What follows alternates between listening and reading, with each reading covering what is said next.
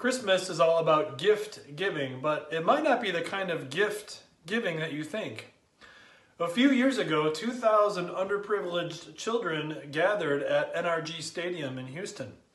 And they were there to unwrap 7,000 gifts. Now, what a special thing. I'll bet the, the smiles and the looks of joy on their faces were something to see. There was a catch to the gift giving, though. The children had to bring a can of food to donate to a food bank in order for them to receive one of the gifts. The vibe that was given was that this was teaching the children the true meaning of Christmas.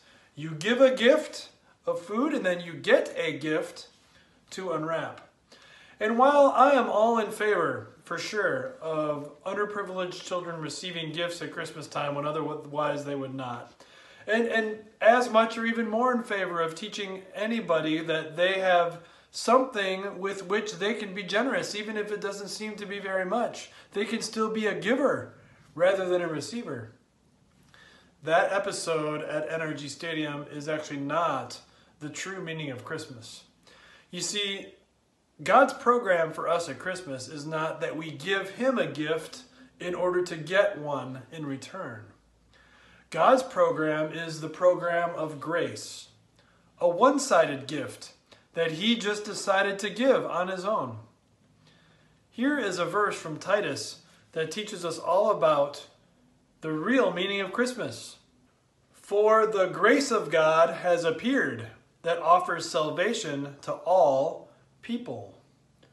God's gift at Christmas is one of grace, one that He gave just because He wanted to, one that He gave because it was all about Him and His heart. It's not something we could have earned, it's not something we could have scratched and clawed to attain. It's not even something we cared about or wanted. It's not something that we texted God and asked for or called them up and, and begged for. No. God's grace appeared because God wanted it to appear. And whether we cared about it or not, didn't change one bit about God's grace appearing for all people. Here's what Martin Luther had to say about God's grace. I think it's very insightful. He said, Grace is God's pure mercy that he forgives all sins and covers them up. Grace is never earned not by any strenuous efforts or zeal, not earned even by the best and the brightest. That first Christmas, God's grace appeared in the dusty town of Bethlehem to poor Mary and Joseph and poor shepherds that were considered trash in the common view of the time. God's grace didn't stop appearing, though. It also appeared to us today, hasn't it? Jesus came to bring salvation, rescue that we never could attain, and never forget, it's for all people. That includes you. You simply can never say, God doesn't care about me. He gives His grace to others, but not me. That is a lie from hell. It's not true. And it's also true that God's grace has appeared not just for you, but also for those whom you maybe at first wouldn't wish that it would. Someone who thinks things differently than you, someone who has hurt you in the past, someone who you don't trust, God's grace has appeared for them as well.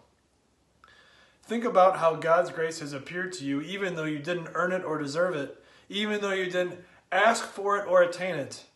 And then that will soften the blow when you look at someone else and consider, well, they don't deserve God's grace. They've done nothing to earn God's grace. You can say, well, that's that applies to me too and look at someone who you otherwise would be frustrated with and think, if not, but for the grace of God, that, that might be me. And if God has his way with that person that I'm frustrated with, then they will get to know his grace better. They will get to know forgiveness of Jesus better. They will get to know the true meaning of Christmas, what, what God's grace is really all about.